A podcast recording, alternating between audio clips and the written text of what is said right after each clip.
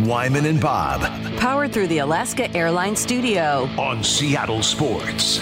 Well, Dave, we've been talking about it. Not the day everybody was looking forward to with the Seahawks, and I would guess this man feels exactly the same way. And I will say this, and we talked about this as well. I thought, I thought the O line did a nice job in pass protection yesterday. Geno had plenty of time out there for the most part. We get a chance to speak to a member of that O line with us on the Emerald Queen Casino Sportsbook Hotline Center. Evan Brown is here with us. How are you, Evan? Yeah, doing uh, doing good. How about yourselves? Doing doing good. I mean, it's not you know. Listen, let's be honest. It's not what fans were hoping for to open the season, and Yeah, and uh, definitely not what we were hoping for either. yeah, yeah. But let me before we get into everything that, that happened in the game, I'm just curious, individually or just even speaking for the line. How did how did you feel like the day went for you guys?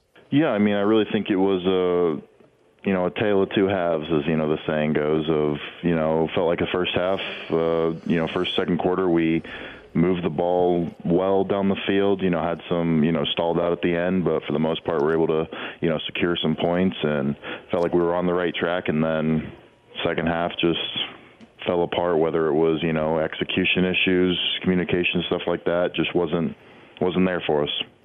Hey, Evan, I'm curious just because you're not playing, starters aren't playing a lot in the preseason. You know, you played 51 plays, you're out there 100% of the time. Is there a different kind of soreness uh, today as opposed to uh, most games? Um, yeah, I mean, you know, compared to preseason, of course, yeah, you're going to definitely be more sore, but saying it still comes down to, you know, it's it's a game, you know, you know what to expect the day after, so it feels the same. Hey, is you talk about the second half, and that's that's been the conversation. It was it was definitely two different halves out there. Is it?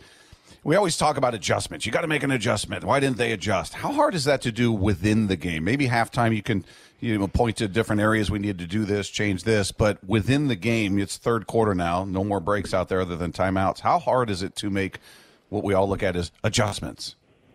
Uh, you know, there's there's things you can do, little little things on on you know maybe blocking something slightly a different way, but yeah, I think the the term adjustments is always you know people think you know you go in and write a whole new game plan in the second half, and you know it doesn't doesn't happen that way. But yeah, I just think when it you know for us it was you know, it was a, a combination of a lot of different things, but I think we just got to, you know, get back to the basics and, and continue just, you know, looking at what we did bad this game and improving on it and, you know, on to the next one.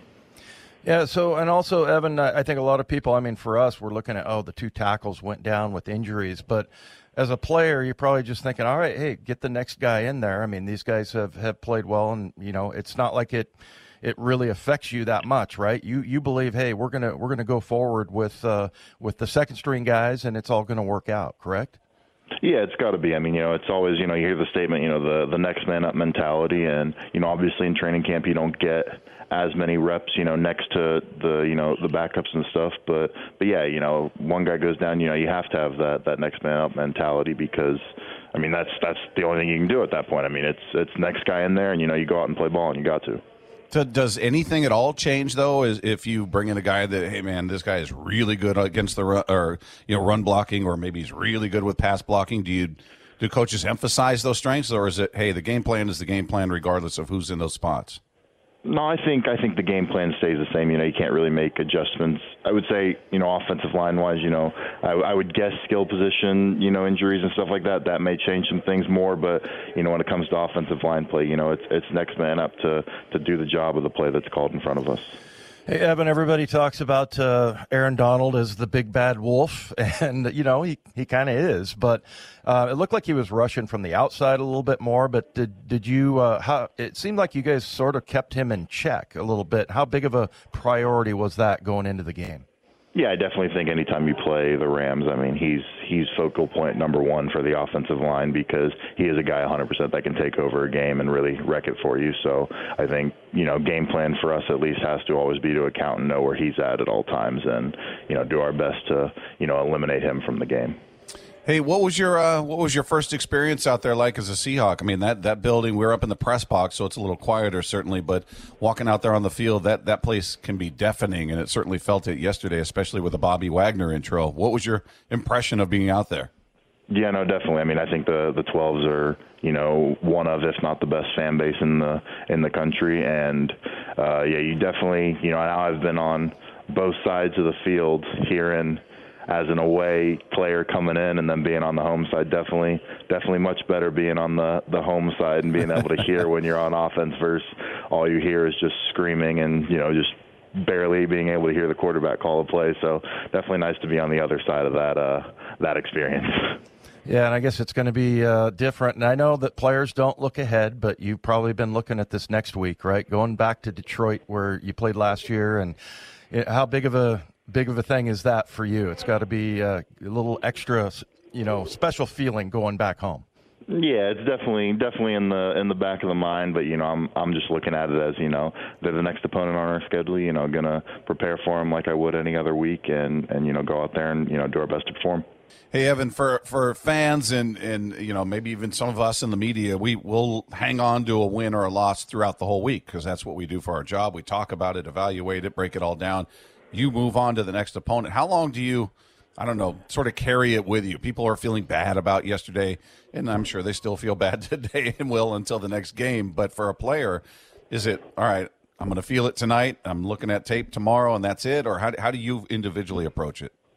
Yeah, I think for myself, and you know, it's a, it's a good mentality. You know, there's a thing kind of universal around the league called the 24-hour rule.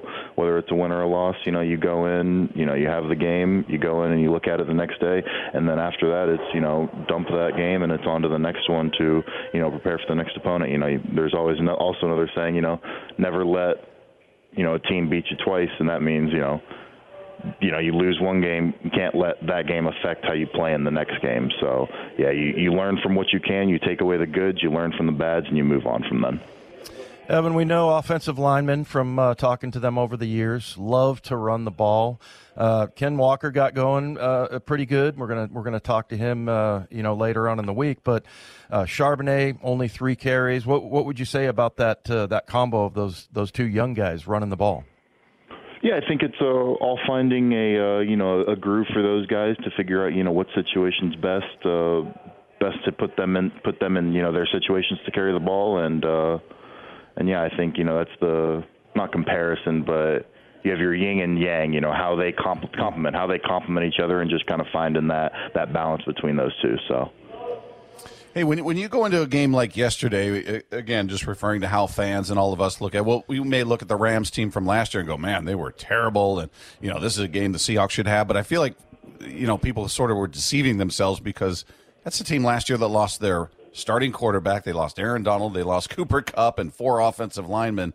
There were reasons for that season, and I'm guessing you guys, in in looking at tape and and, and preparing for them probably weren't that surprised by how much different this team looked yesterday. I'm guessing, right? Um, yeah, I mean, obviously, you know, last year they had numerous injuries, and anytime you know you lose quarterback, receiver one, many linemen, defensive tackle one, etc. You know, you're going to be, you know, you're going to be down. But you know, they're also only one year removed from being the best in the country and you know winning that Super Bowl. So, yeah, you know, obviously you take all that to an account. But yeah, we just you know, we had a good first half and just lack of execution in the second half. So, you know, we got to get back to work uh, this week and, you know, onto the Lions. Tell us about uh, Geno Smith, and you know, the, I think nationally there was a lot of you know people that were like, okay, the first part of his uh, career told one story, and then last year told another. But uh, just as far as his leadership and command out on the field, tell us about uh, Geno. Yeah, no, I mean, um, fantastic leader. You know, he's vocal guy. He's able to, you know, get us together when we need to, and you know, we're going to have to lean on him to be, you know, the leader of our team for sure. Uh, Evan, before we let you go, we just touched on you going back to Detroit. Do you feel like you've got any insight? Do you, do you, got the coaches or players picking your brain, like, hey, what do they like to do here, or what, what what's the tendency here, or is that something that doesn't happen until later in the week? Uh, probably happen later in the week for sure. You know, I'm gonna obviously, you know, I'm I'm a I'm a Seahawk now, and you know, I'm going to do everything I can to help help our guys over here. You know, play the best we can and get a W. So that's the way it goes in the league. Evan, uh, con- congrats on the way. I thought again, I thought the pass protection was pretty darn solid for the most part yesterday. Not the ending anybody wanted, but you got 16 to go, and really looking forward to this one coming up in Detroit. Thanks so much for taking time with us as always. Have a great week, man, and we wish you nothing but the best. Definitely, I appreciate y'all. Thank you. Hear Wyman and Bob every afternoon, 2 to 7